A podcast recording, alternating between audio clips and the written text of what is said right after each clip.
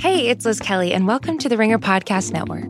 Patrick Mahomes and the Kansas City Chiefs are Super Bowl champions, so for coverage of the game and everything that happened in Miami, check out the Ringer NFL show for their game recap. And on the site, you can read Danny Heifetz on Andy Reid, Roger Sherman on Patrick Mahomes, and Robert Mays on Kyle Shanahan's Super Bowl deja vu. On the Ringer's YouTube channel, make sure to check out Slow News Day with Kevin Clark live from Miami with a bunch of special guests like Miles Teller and Glen Powell. You can watch and subscribe at youtube.com slash the ringer.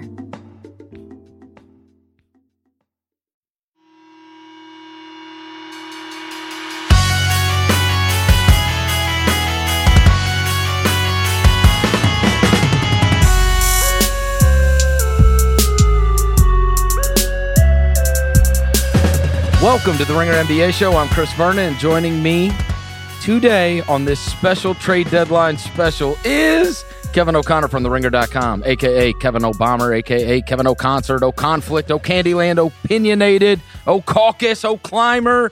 Kevin Verno, we got lots of trades. This is great. We we did. We got lots of trades. Uh, certainly since you and I have last spoken, and the trade deadline was just about an hour ago at time of recording. So let's go through this one by one. We will start with the big names. Uh, we ended last uh, or Tuesday's podcast by predicting who would be the biggest name that was moved. Who was the name you said? It was somebody. I'm, I'm forgetting already. Who was it, Kev? I have no idea. Marcus Morris. I don't no, know. it was Robert Covington. It was Robert Oh, Covington. Thank you, Bobby. Okay, Robert Covington, who was was, Robert- moved, and I said- name. And I said D'Angelo Russell. Shout out to Mark Stein, who You right are a after. genius. No, I look. I just remember things. I'm like, uh, what's the, the elephant? Babar. I've got an unbelievable memory. I'm like Babar.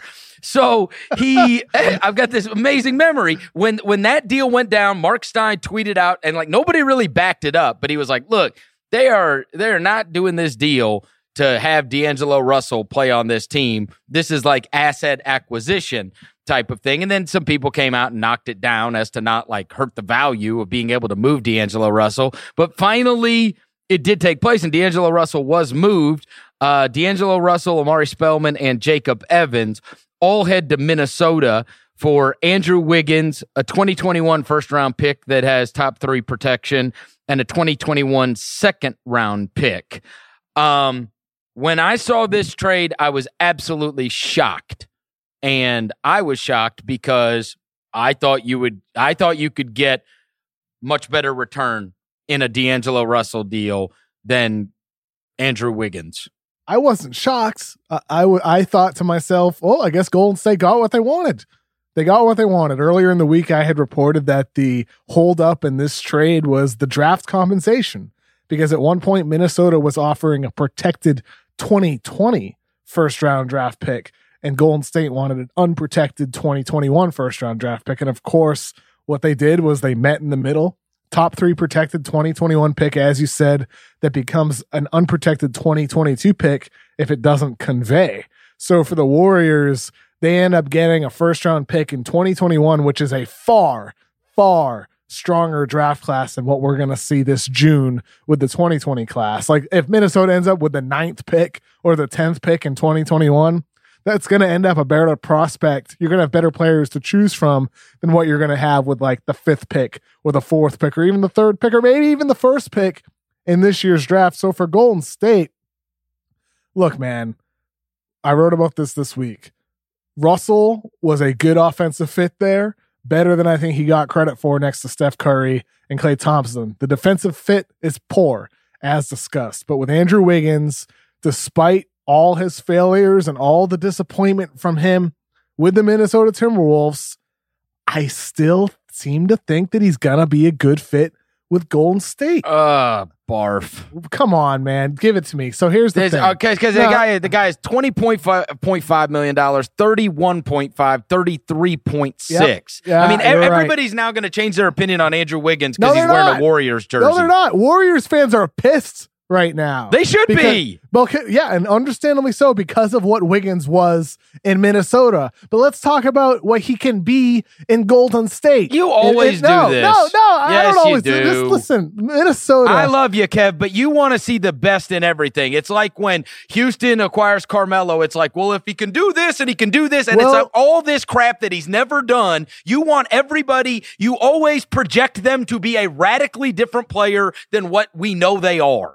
We'll talk about things that I don't like from the trade deadline later. But with Wiggins for the Warriors, what he was in Minnesota was a guy they needed to be an on ball scorer. They used him in pick and roll more than any other type of play, and he wasn't good at it. He just wasn't good at it. Wiggins is not going to be a good go to scoring option. That's not what he is, and that's unfortunate. He's never going to meet the expectations of a number one pick.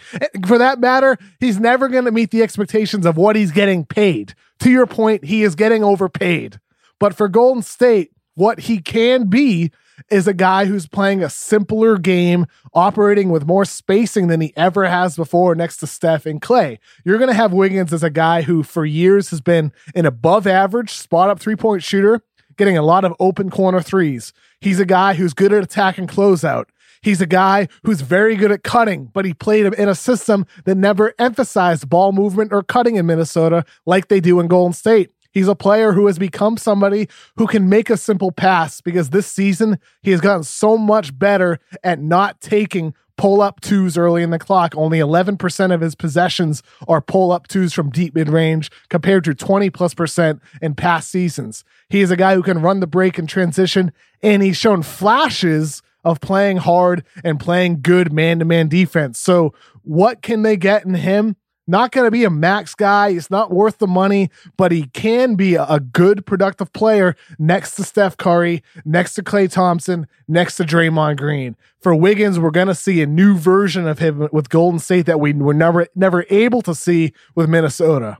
No, it is a it is a waste of thirty million dollars. Um, We're going to play this clip back in a year. Uh, you know what we should like, play wow, back? Wig- Wig- Let me tell Wiggins you- might, might too make, make too much money. Let me tell you what solid. we hey, let me tell you what we should play back, Kevin.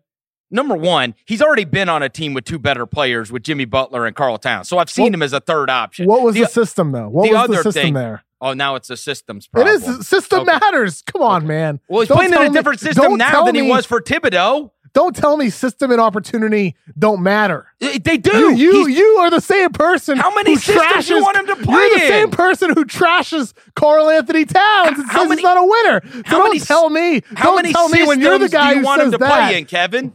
How many systems you want him to play in? Before This you is- get to the moment where you realize this is just a guy that, that, that he doesn't play with heart. This guy ain't got it. This guy is going to show up every once in a while. In fact, we don't have to replay this. How about we replay the beginning of the season when he started off on hellfire and you, you said, I don't buy it. I'm not buying in. Everybody's kissing his ass. Everybody's saying, oh, this is the Andrew Wiggins we always thought he could be. And you, Kevin O'Connor, said, I ain't doing it. Not Yeah. again. I'm And not I- buying hey, it. Hey, well, that's where that's where you can see No, my and now he, consistency no. No, now, no. now he puts on a Warriors jersey and it's like, No. oh, now you're buying it. Get the F out of here. the- the- you're making my point. I was right. When he was averaging when he was averaging 28 points on like a 60% true shooting percentage early in the season and I said I'm not buying it, but I do buy the improvement as a passer, I was right. I was right about that because the shooting was unsustainable, the scoring was unsustainable, but the passing improvements were real. That was real. He's not some star playmaker or anything like that, but he's a better decision maker and he's taking smarter shots. All that right. was real. Okay. But the All right. production wasn't. And now, and now he is in a far, far superior system with by far the best supporting cast he's ever had. I'm sorry. You can mention he played with Jimmy Butler and Karl-Anthony Towns and he stunk, and you're you'd be damn right. He did stink. He's been a bad player for a lot of years. A guy who for years doesn't shoot well, doesn't dribble well, doesn't defend well, doesn't rebound well. But what he has done is he has made incremental progress as a rebounder, as a defender, as a passer, as a decision maker. And now he's in a situation that can hide some of his weaknesses as an on ball scorer and highlight some of his strengths as a cutter, as a guy who, when he is focusing on it, can defend And now he's going to be playing with more movement with the best teammates that he's ever had. This is going to help him. Is he worth $30 million? No, no, he's not. He's not worth that money. But this is going to help show a different side of Andrew Wiggins that we were never able to see in Minnesota and we're never going to see and we'll never see wherever he plays. But in the right role, he can still be a productive player. And that's what we're going to see with Golden State. All right. I hate this deal for Golden State. I hate it. I, I'd rather have D'Angelo Russell, for God's sakes. And you know, um, no, I disagree, though. And here's why, though. Because even if Wiggins, let's say Wiggins disappoints and we're like, damn it, they're stupid. They never should have traded for Wiggins. Wiggins is who he is. He's he's an inconsistent player. He's a disappointment. Doesn't have heart. Let's say that's the case. Well, you know what they did get though. They got a very valuable first round pick in the trade. Maybe. And na- and now and now with Wiggins, when he becomes a free agent in three years, that would become a tradable contract in a year with all your other assets that you have, with the other picks you got and whatever other young players you draft with your own picks and those picks for the next star player who's demanding a trade three years from now, whether that's Simmons or Embiid or Booker or Harden or whoever it maybe is. Maybe it's even Karl-Anthony Towns for that matter. You are positioned with your picks and with a big salary filler to make that deal. It's about looking forward. It's a forward thinking deal for the Golden State Warriors, and I love it for them. Okay, I think that uh, Jerry West now advises the Clippers, and if Jerry West would have still been with the Warriors, he'd have said, "Are you people insane?" I I love the deal from the Minnesota side, and I like the, what everything this guy has done. I this guy has very has really impressed me. Um, Minnesota leading up to this deadline, Gersson Rosas, because he got Malik Beasley. He got Juancho Hernangomez. I don't really care about Evan Turner, but he nabbed those guys in the deal. Shots fired at ET. well, I don't. I mean, I just don't care about it. Um, but I do like those other two and think that. I, you know, you got the money to pay them, pay them, and and those guys can both be rotation players on a good team. And you know, I've been a huge Beasley fan, and now we got uh, D'Angelo Russell. But most importantly, he got off that Wiggins contract, enabling them to be a good team going forward because you don't have a losing basketball player getting paid $30 million. Um, I like, I, I mean, he got Russell Spellman and Jacob Evans. And then, like I said, he added a couple other young, nice pieces to, uh, to add around. If you're building a young core with Russell and Towns and Beasley, Hernangomez, I like Culver, the draft pick. I like what this guy has done in Minnesota. You like Culver when he's been garbage for the Wolves. Well, I, I understand he's he's struggled this rookie season. They've also had him playing point guard for God's sakes. Hmm. He's not a point guard, Kevin. I know. He's not a point guard. And, and, Culver's such a hard worker that I wouldn't rule him out being like good long term. But it's but it's been bad. Like he's been really bad. I understand. It's a bit scary. I hope he gets better. He and year two at Texas Tech was better than year one, and that that will likely be the case for him in the NBA. I like him, and, and I think he's going to be a player. And for him, having a guy like D'Angelo Russell will be helpful because Russell's going to obviously take on a heck of a lot of the ball handling duties. And Russell, we saw him last season in Brooklyn become an all star as a very high level pick and roll scorer and a very good playmaker. And this season with Golden State, like we're going to find out with Wiggins when he's in that system, with Russell, we found out how much and how good he can be as an off ball player. He last really showed his ability as an off screen shooter, as a cutter at Ohio State. And with the Warriors, we saw that side of D'Angelo Russell shooting off of screens, off spot ups, off dribble handoffs. It was nice to see that side of his game on offense. And hopefully for Minnesota, we're going to still see some of that. I think I would be disappointed if Ryan Saunders turns him into just what he was in Brooklyn as a pick and roll guy. I think the best version of Russell is a guy who's playing on and off the ball. And, and if you're thinking about Jarrett Culver long term as being a guy who does handle the ball for you, and if you're running a multi ball handler offense, whether it's running through Towns on the on the high post or whether it's running through Culver on the wing or the high pick and roll, I think if you if that's the plan, this is a good thing for Culver because it's less pressure on him, but he can still work with a guy like Russell who is potent off ball. Yeah, I just like I, I like this for Minnesota a lot, and and I think that guy deserves praise. Uh, most Gersson, importantly, Gersson Rosas, that is. I would have never imagined that he could get a player of D'Angelo Russell's caliber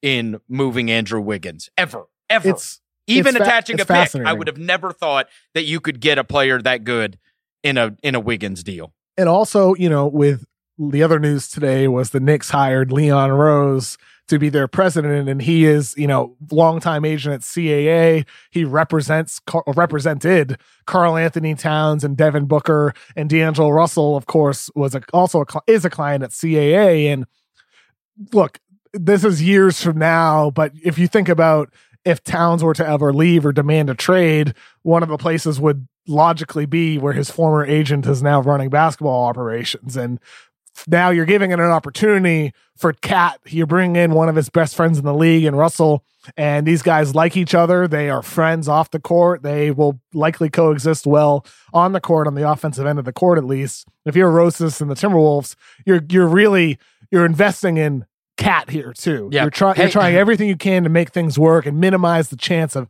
him demanding a trade. You're minimizing the chance of the Knicks or some other big market team trying to lure him away. Are you uh, uh, uh, on that side note? Have you ever been around Leon Rose? I don't believe I have. It's so fascinating to see it. Okay, because you you know when John Calipari was the coach of the Memphis Tigers, Worldwide Wes was omnipresent, right? And he's Leon's guy and obviously they're both going to be in the front office of the Knicks and and Calipari. They're all they're all big buddies, right? And then Leon Rose had OJ Mayo, and just this past summer when we were at Summer League, Leon Rose was in my hotel room because he represents Jonas Valanciunas, who I was having on after he signed his deal, his free agency deal, whatever. He uh, is a super smart guy, and he is a no nonsense guy.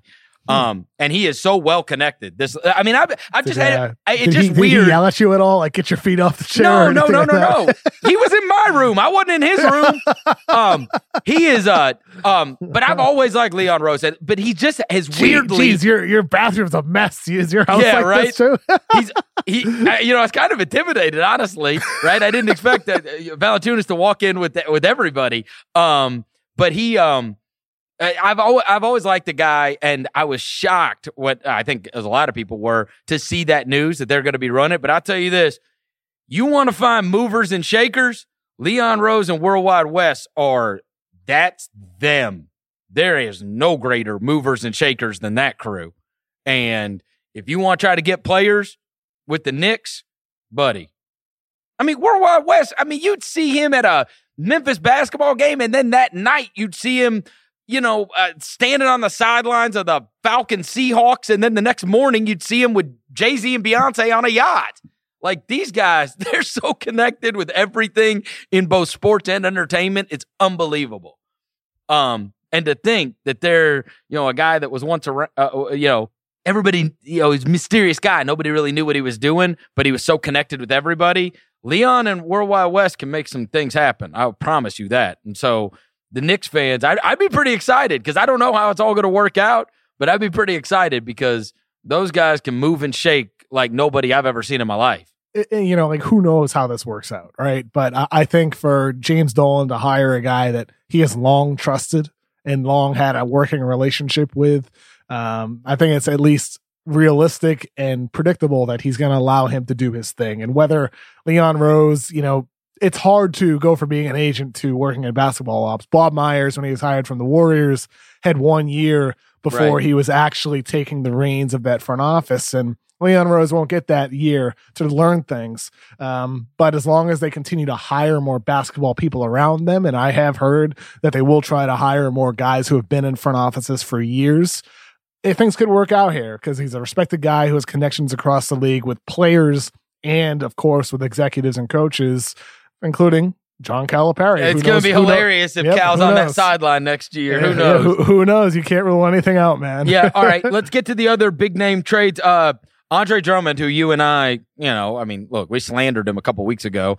Um, you know, we didn't. I, when the Hawks name came up for him, uh, when some of the other the Knicks came up for like there were other names that like were bandied about as like, hey, would they trade for Andre Drummond? Would they trade for Andre Drummond? Well, we saw it, and he got traded for a bag of peanuts. Um, really just a trade so that he would not pick up his option in Detroit. He's mad about it. He immediately tweeted out, "If there's one thing I learned about the NBA, there's no friends or loyalty. I've given my heart and soul to the Pistons."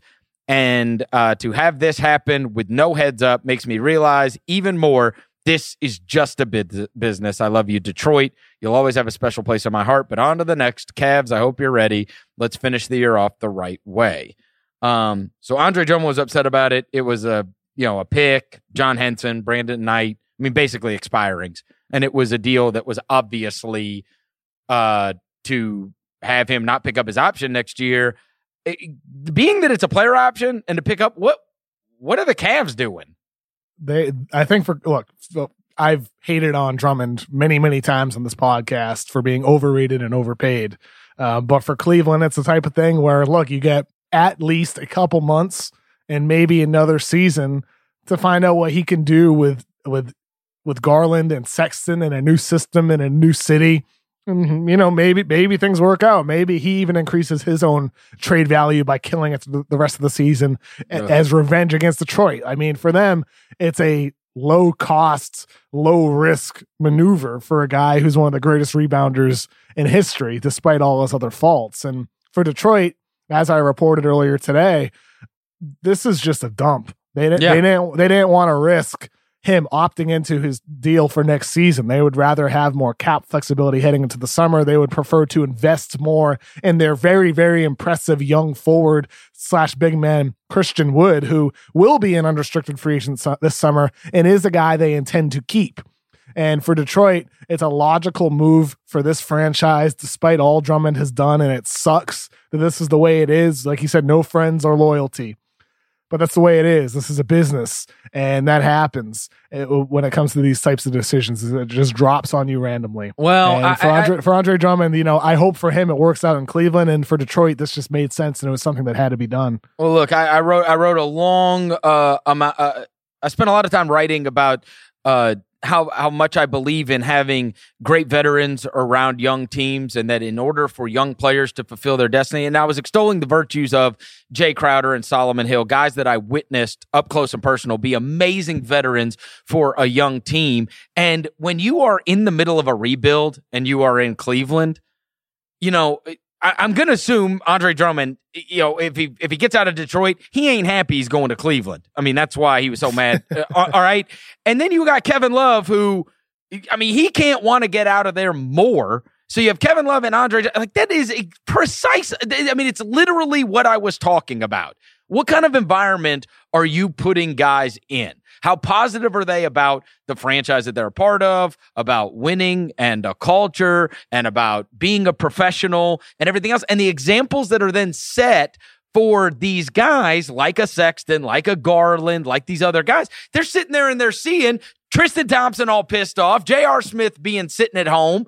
Now Andre Drummond and Kevin Love sitting there wishing they were any place but there and talking about how this is just a business and there's no loyalty and whatever. I mean, it is just poison for a young player. I don't understand how these teams, you know, don't understand the, the, the effect that it can have on young players coming into the league and that they look to the elder statesmen and the veterans on a team as examples because they don't know anything. In many cases, they've been playing basketball year round, you know, every single day of their life for the last 10 years.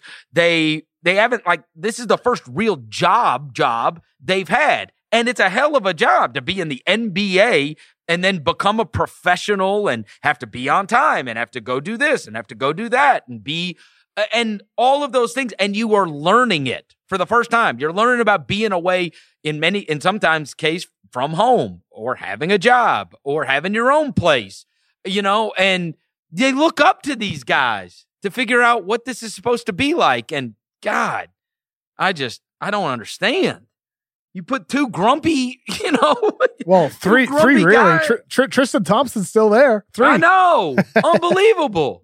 That's just. It's the worst environment you can put young players in. Trust me on this. Is is the disgruntled veteran being in the in the locker room? It's just such a poisonous place. I guess they got to look to uh, Matthew Dellavedova. Oh, uh, Larry, Larry, Nance, Cedi Osman, who Jet, Jetty, who I'm not sure is particularly happy either, considering one of the out, one of the outbursts at Beilein a couple weeks back. Yeah, I mean, look, Cleveland, Cleveland is in a rough spot. I don't in a rough understand. spot. I don't understand. I don't understand why they would do that. even if it is just dumping off. You know what I mean? It's But, like, it's it's a low it's a low risk, you know, medium reward type of situation. I I don't mind it for either team. I, I think for Detroit, a lot of oh, I love fan- it for Detroit. I I love mean, it. it's so it's funny to me that you say you love it for Detroit because a lot of Pistons look, fans look at that and you're like, "Are you kidding me? We're we're trading Andre Drummond for." So he doesn't pick up the 29 look, million? Okay, look, look. I re- so when I broke the the details on this trade, I was like, "What? John Henson, Brandon Knight, and a second round draft pick? That's it?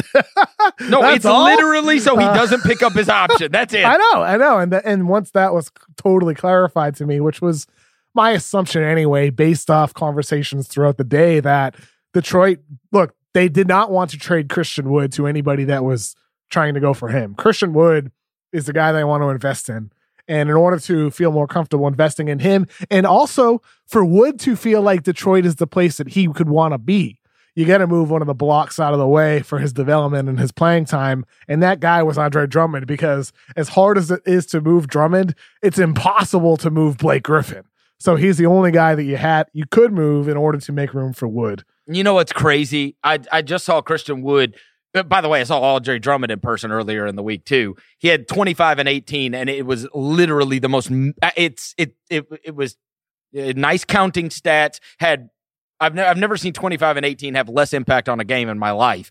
Um, but Christian Wood was impressive. Came off the bench for them, and I went to his draft workout years ago.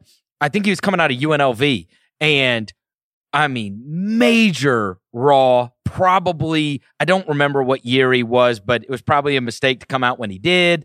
And he was just, you saw him and he, and he got pushed around and he was real raw. He was just a cross off, a cross off. Like he ain't, no, no interest, right?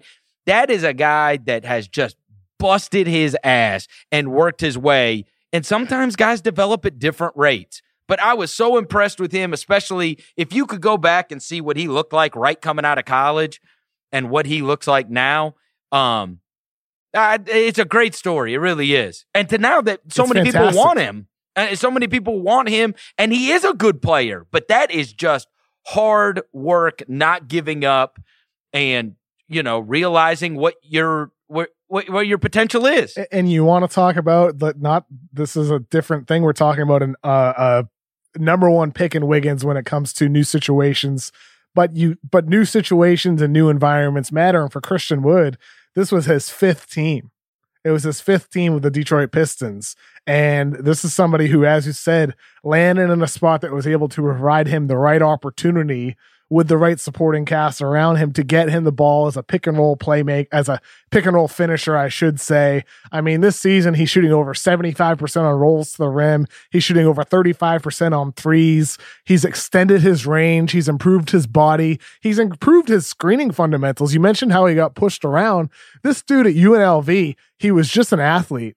And he like didn't know how to set a fundamental screen and little things like that he's gotten so much better at. And and on the defensive end, sure, you know, he's still not great, but he's so much better than he was before. And the fact he's only 24 years old right now, the Pistons might have just landed somebody that the Sixers, Hornets, Pelicans, and Bucks thought had, gave a chance, but he wasn't ready in those situations. So for him now in Detroit, it's nice to see that he's going to be getting even more and more minutes over the course of the season, which, you know what? If he keeps playing the way he did this week against Phoenix and against Memphis, or last month against Brooklyn, and I, I think he had a really good game against Sacramento as well. No, he also performed well against Memphis last month too, right? If I remember correctly. Another good. good. game then. But yeah, if he has more games like that from now through April, boy, one of these young teams that have cap space summer could want to really invest in him. No, he has, a, and he and he is a great story for kids that it doesn't work out, and and it just didn't work out over and over again, and he just kept plugging away, you know, believing in himself, and now and now look at him, he's to the point where somebody like the Celtics wanted him today, which is it's a great story. yeah, um, went undrafted and here he is now. He's going to Yep. get a payday this summer. Good for him. Let's get to these other stories. Uh, we wondered if any of the big time title contenders were going to make a move, and in fact, the Clippers did. They got Marcus Morris. Um, the Knicks got a first round pick, Mo Harkless. How could you be Mo Harkless? Um, the rights to someone, Issuf Sanon. I did not know who that was. Um, and he's playing overseas still. and Jerome Robinson got moved to the Wizards in that deal, who I actually saw in the G League last year and was lights out. Again, he's playing in the G League, but I was impressed that one night I saw him. And they used a high draft pick on him, did the Clippers. Uh Clippers getting Marcus Morris. What say you? I dig it. I dig it. Uh, Marcus Morris get another big body defender for important potential playoff series, whether it's in the finals against Milwaukee or whether it's against LeBron James uh, in the Western Conference Finals. Morris is a guy who can help this roster out, and it came at what's a pretty solid, you know, return. I think for the Knicks, Harkless as as a fine as a salary filler, but getting the 2020 first round draft pick, it's another asset. It's more ammo for you to add another player, even if it is a weak draft class. Morris, look, man, like you may have wanted to re-sign him. Maybe that was posturing. I don't know. Um, I would, I believe it's the latter that they were just posturing, but getting something for Marcus Morris before he hits unrestricted free agency was a smart thing to do for the Knicks and for the Clippers to get him. You got to maximize your opportunity to, to do something special in the playoffs. Do you think that the uh, the Clippers? Do you think that that was fair value, or do you think that they got? You think they gave up a little much? Yeah, I think it's fair value. Okay, you do. So the Knicks getting a first round pick. Harkless is like a he's a, he's a useful player still. You know what I mean? He's not like it's not it's not like you know the the Brandon Knight thing, right? Where you you you you just moved him and he's probably not even going to play for you. Like Mo, Mo Harkless can play. Um, all right. Uh, let's move on to the Iguodala well, deal. Well, one, one, one more yep. note on the Clippers. How how much does this swing their fortunes in the postseason? Is this a is this a very important addition? Does this really help them against the Lakers or the Nuggets or any of these other favorites, or is this just a a nice little addition? Like how how much do you value this for the LA Clippers? Oh, if we're doing the whole win expectancy, um, yeah, yeah, sure. How much does this really help their odds? I mean, I liked them before they had Marcus Morris. So, you know, I mean, they're bringing Kawhi and Paul George and uh, Lou Williams and uh, and Montrez to the table. I mean, I already like their chances. Um, you know, it, it's kind of bolstering the more toughness thing, which is the one thing you worry about with the the Lakers. I think it's the one thing of like, you know, if it becomes a dogfight, Marcus Morris is another one that'll he's there for it. Um, and so they're kind of the they're they're kind of the rough team. They've kind of got the uh they've got the Rottweiler DNA running through that team. It helps. It helps. Does it change dramatically? Does it does it teeter me from thinking, hey, uh now I think they could beat the Lakers. If I didn't before, I think they could. I and I think those are the two prohibitive favorites. It probably helps a little bit, but I think that series is probably a seven game series with or without Marcus Morris. Does does that make me confident that they would win the series because they have him? No, but it doesn't. It helps. So I think minor. I guess I've talked myself into minor. Minor help. Is he on the court? You know when when it matters most. I, I yeah. I mean, I think they can. It depends on a matchup here. Probably. I think it also. I think Montrez look, Boston last year used Morris sometimes as a small ball five, and yeah, so that's, that's something that's something for the Clippers now. When you look at their team, that's something they would have wanted to do with JaMychal Green, but Marcus Morris is better than JaMychal Green. And yep. now, now you have the flexibility to go with Morris at the five, Leonard and George at the three and four, and then plug and play whoever you you prefer in the backcourt, whether it's Beverley or Lou Williams or Landry Shamet. They have options here and more flexibility with the lineups they put on the floor and able to dictate matchups or respond to matchups on the court. So a great addition for them. All right, let's take a quick break. When we come back, we'll talk about the Iguodala deal, what the Miami Heat and the Memphis Grizzlies did in that deal. Also, we'll get to some of the other minor deals that we have not touched on yet. We'll do that after these words. Today's Ringer NBA show is brought to you by Rockstar Games. The evolving worlds of Grand Theft Auto Online and Red Dead Online had a record breaking holiday season with more players than ever before. To celebrate, Rockstar Games is offering huge bonuses to players in both GTA Online and Red Dead Online. You can get a cash bonus of up to 2 million GTA dollars by playing once each week before February 12th. Red Dead Online players will receive free gifts of items, including the Gunslinger's Cache, the Bounty Hunter's Kit, and more. With loads of new gameplay across two thriving living worlds, there has never been a better time to play GTA Online and Red Dead Online. And you know what? I haven't played video games in quite a long time now, but this might just get me back into it because I, as a kid, loved Grand Theft Auto and Red Dead, which is why I'm reading the ad right now. But anyway, let's get back to talking hoops.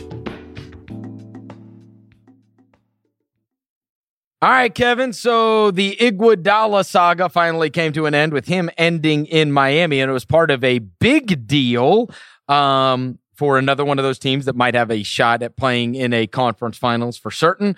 Uh, Andre Iguodala is moved from Memphis to the Miami Heat.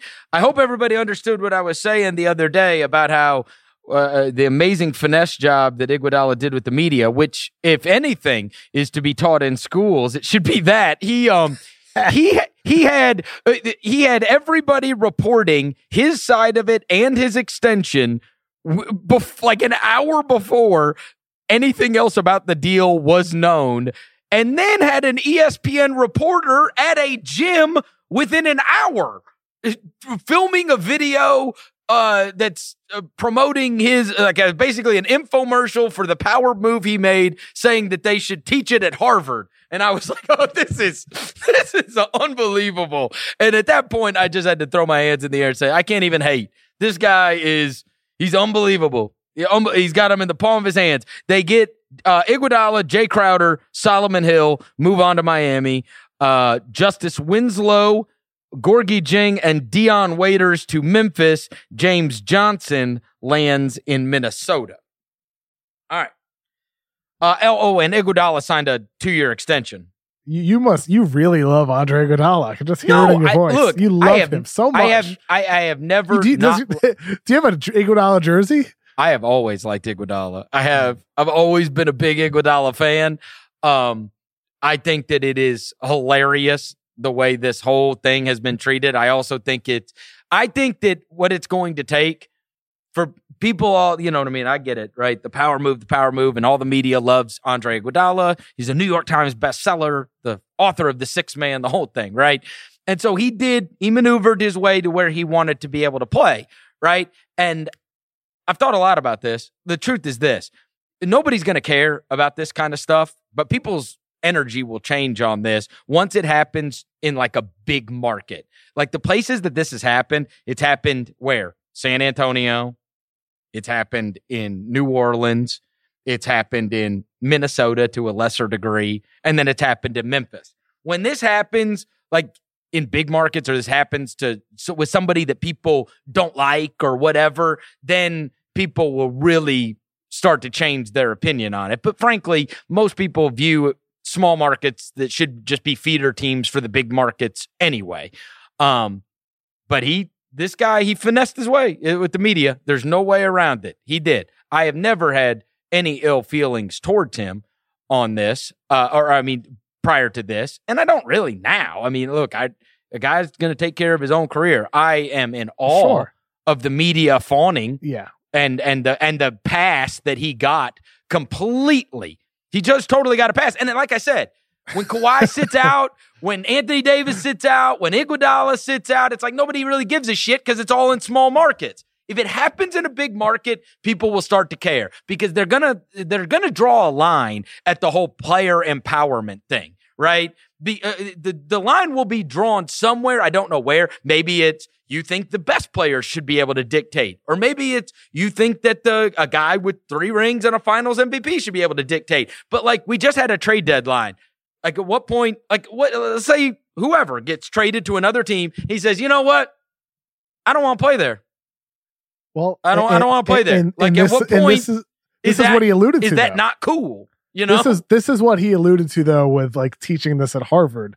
Yeah. Iguodala, Iguodala did something by taking complete control of his own destiny. I mean, destiny. He, I mean, he spent half the season promoting his book, spending time with family, getting TV experience, and then it turned out that he's getting traded with an extension to get paid more money in Miami in a state with no state income tax, and he's going to compete in the playoffs and maybe make more money the year after that if he decides he wants to keep playing. Unless by that point he's ready to retire. No, but I'm just saying, like, it- it- like, but put it, I'm just saying, Iguodala won here, and and a lot of players, young players across the league, are going to look at that and be like, oh, maybe when I'm 36 years old, I can I can do this too. I think that's what Iguodala meant when he said Maybe. that you know this will be taught at schools. Uh, Well, as for, know, how, as for how the media handles as, it, as you are a veteran player, may, I don't know where people draw the line, but let's just say, for instance, let's let's take a fun one, right?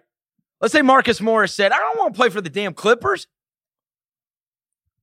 Find me, find me somewhere else. I don't want to play there. I don't want to play there." Therefore, controlling his own destiny. He's, I don't want to play there. I just bought a place in New York. Yeah. I don't want to play there. well, what what do you think about the deal for Mem- for Memphis? I think that the deal is.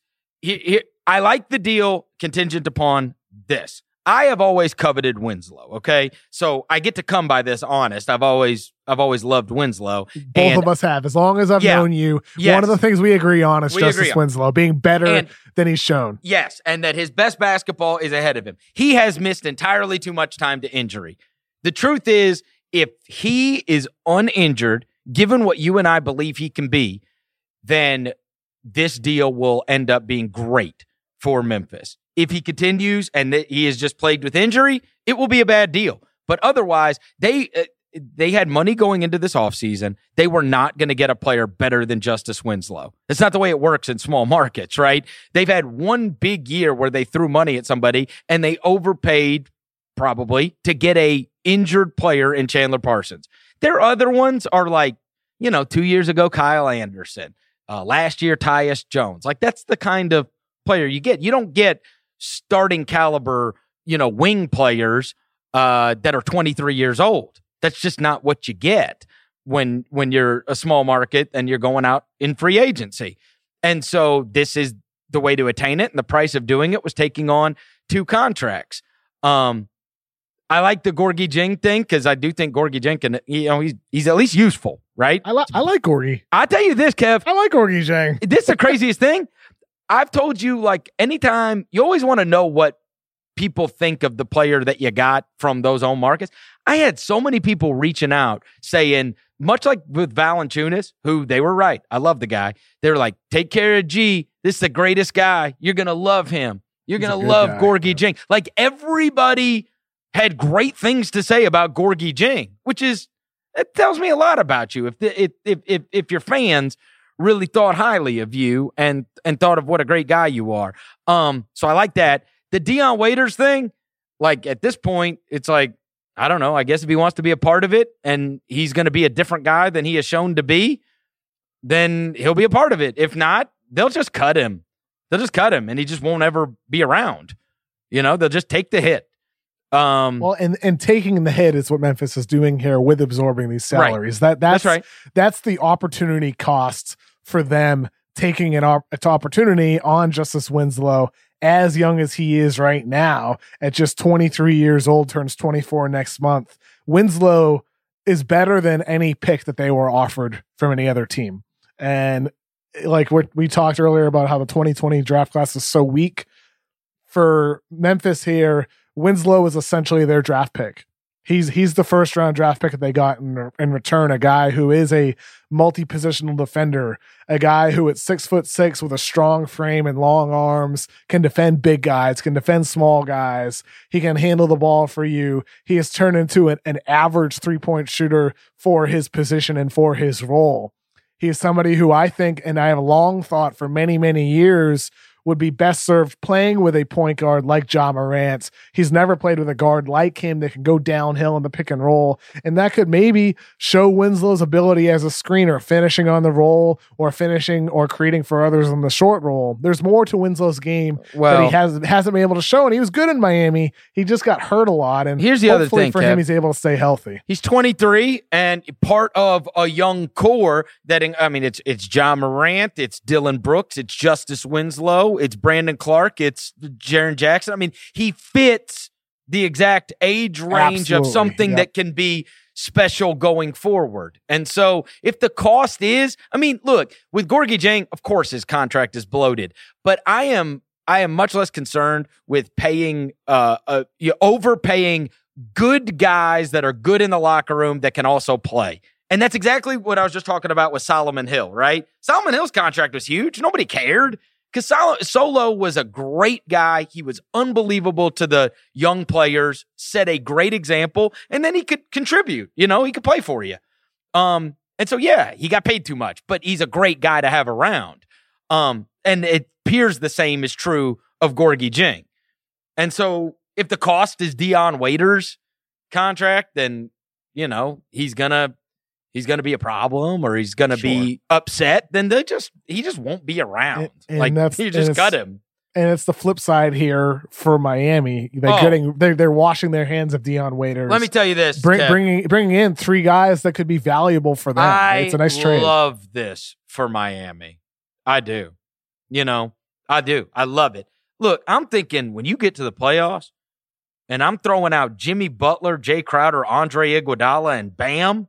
I mean, God, it's like unleashing a a, a bunch of pit bulls on you. I mean, A- and when you're talking about versatility. Oh my God. And you're talking about wings? You know what I mean? And I'm who I'm having to go up against? I mean, they'll give hell to Siakam. They'll give hell to uh, Tatum and Brown. I mean, like, it's just not going to be. I would, outside of Milwaukee, they are the team I'd want to play the least now in the East. They are. Because Philly, they wow. didn't do shit. I don't know what. I thought they were. Mm. No, We'll, we'll, we'll, we'll Alec get the, we'll get the we'll get the yeah we'll get the Philly in a second. I think but- Miami but had Miami- the biggest Mi- trade deadline in the East by a wide margin. well, yeah, they did by like by default, really. I know. but but you know, with their additions, they it's similar to the Clippers.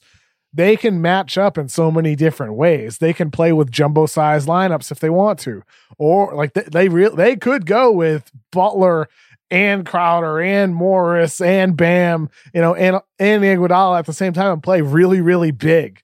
Or they can go smaller. They can have none out there with Dragic and Duncan Robinson or a Herro Butler backcourt. They can play so many different ways. Oh. And I think I think that type of lineup flexibility with the guys you put on the floor is integral and important in today's league into having success in the postseason. You can't just play one way and have success. You got to have the ability to play different ways and dictate map matchups. And for Miami, they did want to get Danilo Gallinari from Oklahoma City, but were not, were unable to work out an extension with him.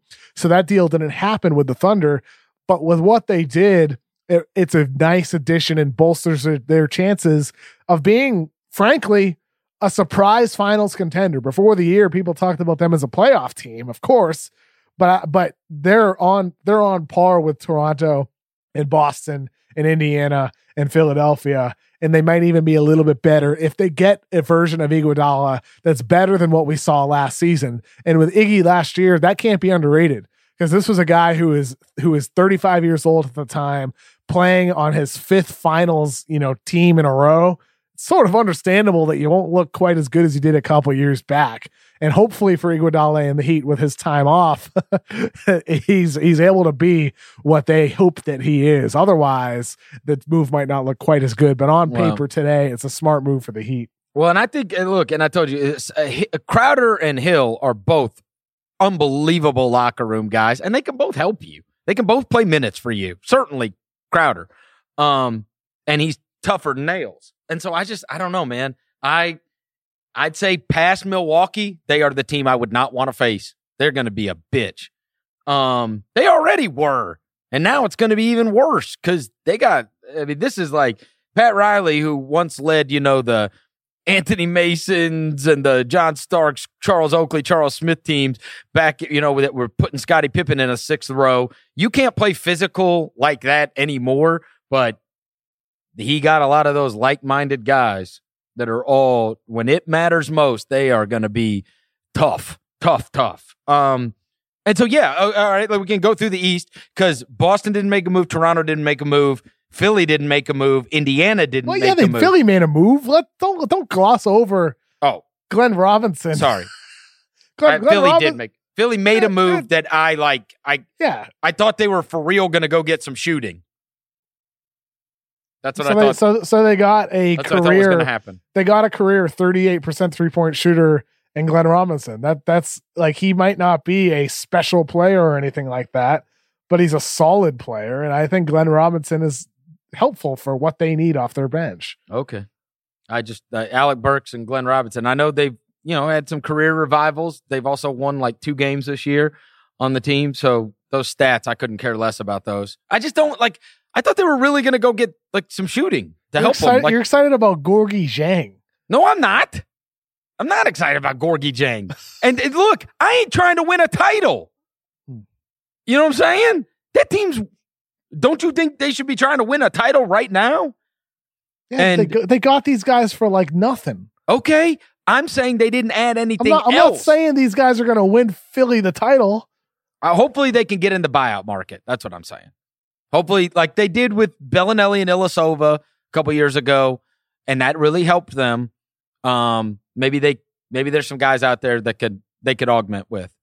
But I was underwhelmed with the trade deadline. I thought that their season has been underwhelming, so I thought they would be, I thought they would be aggressive at the trade deadline. If I got Simmons and Embiid and Horford and Tobias and these guys, like I'm going for it. I'm going for it. And going for it by adding Alec Burks and Glenn Robinson the third, I don't know. So, anyways, Eastern Conference. I mean, Miami, they're the big winner, right? Nothing else. in the East, yeah, yeah, it's it's truth. There's nothing really else from the Eastern Conference that Yeah. comes even close to that. All right. Well, how Uh, Atla- Chi- Atlanta getting Skal Labissiere from the Blazers?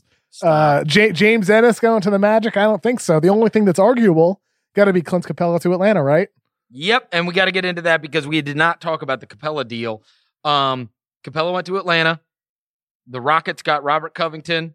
Uh, they got a second round pick from the Hawks. Who else did they end up with? Oh, Jordan Bell moved over uh, in that deal. But then Uh, Jordan they- Bell went to Memphis. Yeah, they've already moved. Uh, the For Bruno. Nuggets and the Nuggets then got uh, Shabazz Napier, who they've already moved. Uh, Noah Vonleh, Keita Bates-Diop, Gerald Green, who's been hurt, a 2020 first round pick. So the Nuggets, uh, you know, were involved in that one a little bit. Uh, I guess uh, look, the we expect that the Hawks, like whatever, they got Clint Capela, they've got like six or seven wins this year. Hopefully that works out for them going forward. Um, and it's a good pairing with Trae Young. Um, the Rockets is the big one, and how this affects that. Do you think the Rockets got better? Yes. I think they got better for the regular season, worse for the playoffs. Why? Worse for the playoffs? Why? Because I think the playoffs slow down, and I think you are going to get absolutely crushed rebounding. Here's the thing, though. What comes next? Is there a guy in the buyout market that they can use as a big man for, you know, 10, 15, 20 minutes in a game? Maybe because because I think with Capela it was the the costs. Would you rather have a guy that is not as important to you or a guy that is a more versatile defender and a better shooter who can space the floor? Because for Houston, yes, for years now, the James Harden, Clint Capela connection in the pick and roll for lob dunks was like Lob City South.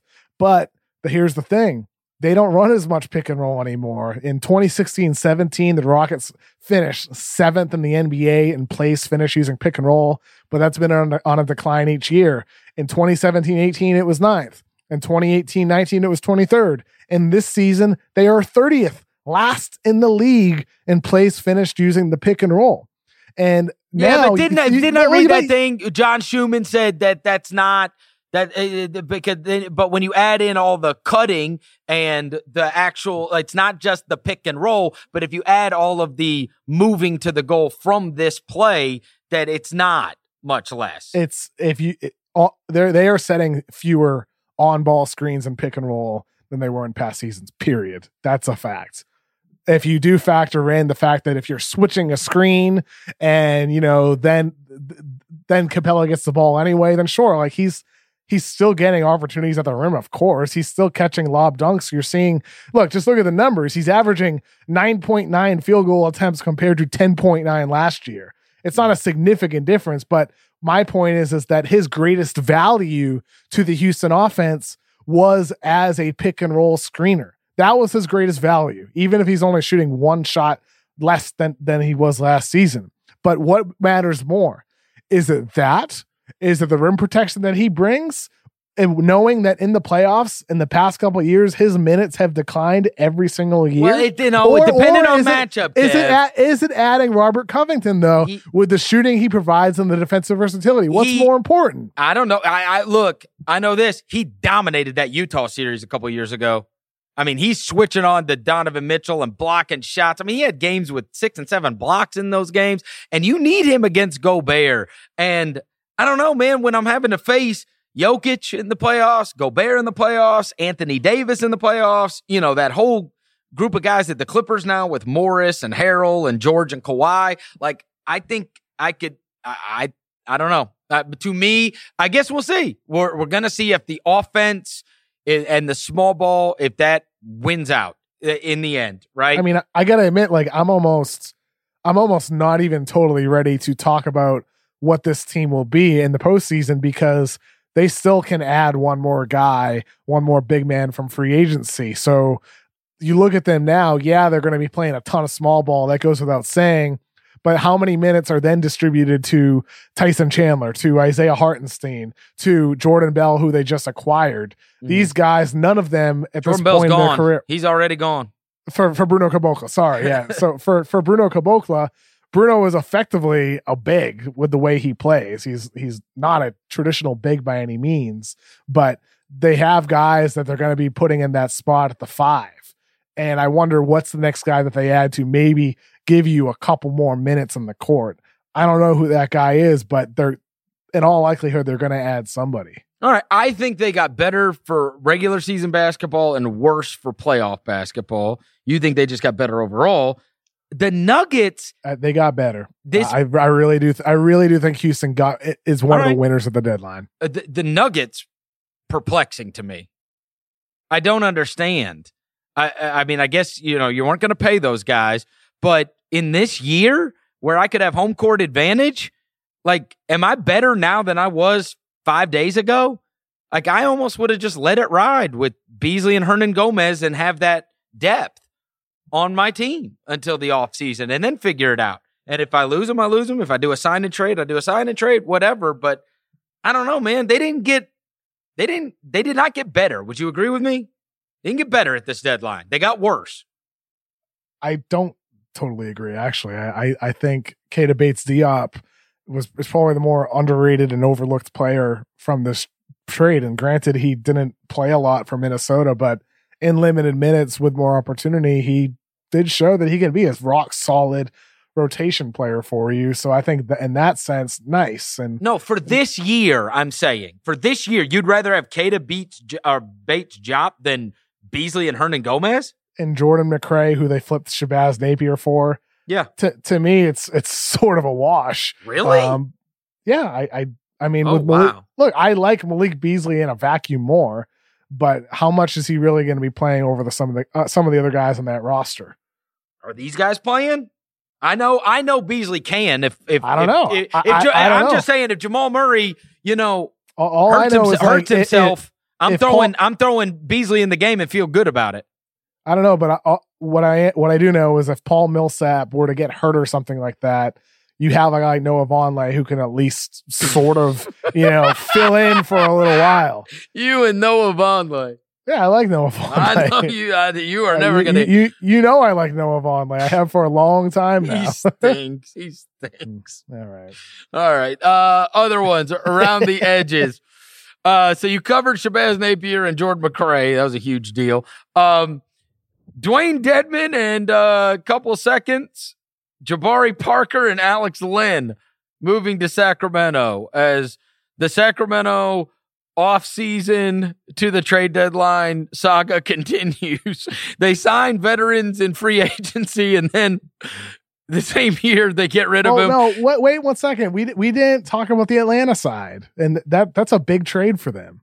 Oh, Capela? Yeah, we didn't talk about that side. That that's a a big acquisition for them that I don't particularly love because Oh. with the Capela John Collins front court, I'm a little weirded out by how this is going to work with these two guys because with John Collins, he's at his best as a lob guy with Trae Young. However, when he shared the court this season with another big man, half of his shot attempts were jump shots. And when he was the lone center on the court, only a quarter were. He was used far more often in the pick and roll. So we're going to see John Collins a lot more often just being a jump shooter. And I'm not sure that's the best usage of what he is as a player. And granted, he has become a solid spot up three point shooter. It's not his best skill. And for Atlanta, I'm just curious to see the way this is going to work. It's worth adding Capela for what you gave up, to be sure. But the fit here is a little bit weird, and I'm curious to see how Atlanta works things out. This is one of those where every t- everything is relative, and I had mentally prepared myself for them doing something as goofy as trading for Andre Drummond. And so then when you find out they got Capela, I'm like, eh, you know what? At least if your point guard can't guard anybody, you got somebody back there that could swoop in and block a shot here and there, right? Yeah, if you're look, yeah, if you're Clint gonna be- Capela, right? I'm thinking about It- it, it from, helps, from that side of things. It helps. Um, yeah, I mean that's and again when the standard was the Hawks are trading for Andre Drummond or thinking about it, and then they end up with Clint Capela, all the while, you know, not giving up. It's not like they gave up some kind of monster assets going No. forward, right? No. And they and they landed Clint Capela, who's young enough to certainly be a part of what they've got going forward. Um, and then they got Dewayne Dedmon. yeah, and they got Dewayne Dedmon. A lot of bigs. uh, they moved on and they get Dewayne Dedmon back after Dewayne Dedmon left, right? They already had Dewayne Dedmon prior to. Um, and Sacramento, like they they signed these guys. When I talked about veterans and what kind of environment and whatever, I mean, it's honestly a, a case study in what not to do. They bring in guys like Trevor Ariza and Dewayne Dedmon and these guys, like every, they've got young players to nurture with De'Aaron Fox, Marvin Bagley, Buddy Hield, even at that degree. And then they surround them by veterans who either want out of there or they send home like they did Z-Bo a couple years ago. Or it's just bananas to me how they mismanage this when all they need is some healthy, uh, good environment and create a culture and whatever else. And instead, you know, here they are again spinning their wheels and they got to, they spent $40 million on Dewayne Dedmon. And then by the trade deadline, they're moving off him. And they ain't got nothing to show for cap space they had for two years. You know? Um, just crazy to me. And I mean, Jabari Parker and Alex Len go there, but do you do you view them as big future pieces for the Kings going forward? I, you know, right? So I don't understand. I, I, I again, I think the league has gotten really, really smart. Uh, uh, I think that's what we found. There are so many deals where I find them to be mutually beneficial, m- much more than I did in the past. But what they do there is still goofier than all shit. and and this was a deadline in which most of the deals, it's like, ah, not bad for each side. Not bad. no, I yeah. see it. I at least see Yeah, it. Like, hey, I can see how that helps both teams. Except for you don't feel that way about Golden State with Wiggins. That's pretty much the only one that stands out to you where you're like, what, what are you doing this for? Oh, I don't like it for Cleveland. I don't like that for Cleveland.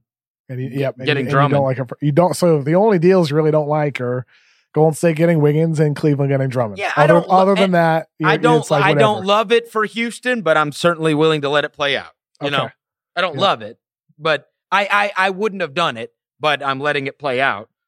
Oh, uh, yes, I would not have done. I would not have done the deal if I were Golden State. I would not have done the deal if I were Cleveland. Sometimes more for off the court reasons than on. Certainly in the Cleveland case, I just you know what am I doing? Am I rebuilding? You know what I mean? Am I rebuilding? And I guess is Andre Drummond part of my rebuild that I want going forward? He's picking up that option. Think he's going to opt out of 29 million bucks? what? Not, not not with this market this summer, and and that's going to be one of the themes moving forward throughout the year into the the off season. Is the amount of money that's out there is pretty insignificant. You know, if you look at cap projections for the summer, it's really only New York, Miami, Charlotte, Detroit, and Atlanta that could have cap space summer. It's just not many many teams out there. So you know, for for you know a team like that, it could end up that we see a lot of sign and trades over the summer. All right. I would say my favorites. I really liked what Minnesota did this whole deadline. I thought Minnesota. I thought that guy did a great, great job. I did. Um, if the Winslow thing works out, it'll obviously work out famously for the Grizzlies. I love what the Heat assembled. If I'm trying to win playoff series, so those are the ones that stand out to me the most. Probably the Heat and the and the T Wolves, because the T Wolves now now you can start to see how this thing gets built there. When it was really hard with the Wiggins and Towns thing was never going to take, and then with the Heat, it's just they moved from you know amongst the group to outside of Milwaukee. They're the team I don't want to play. To me, I think it's you know Golden State, as we talked about earlier, I really like what they did. I like what Minnesota did. That works out for both teams, in my opinion.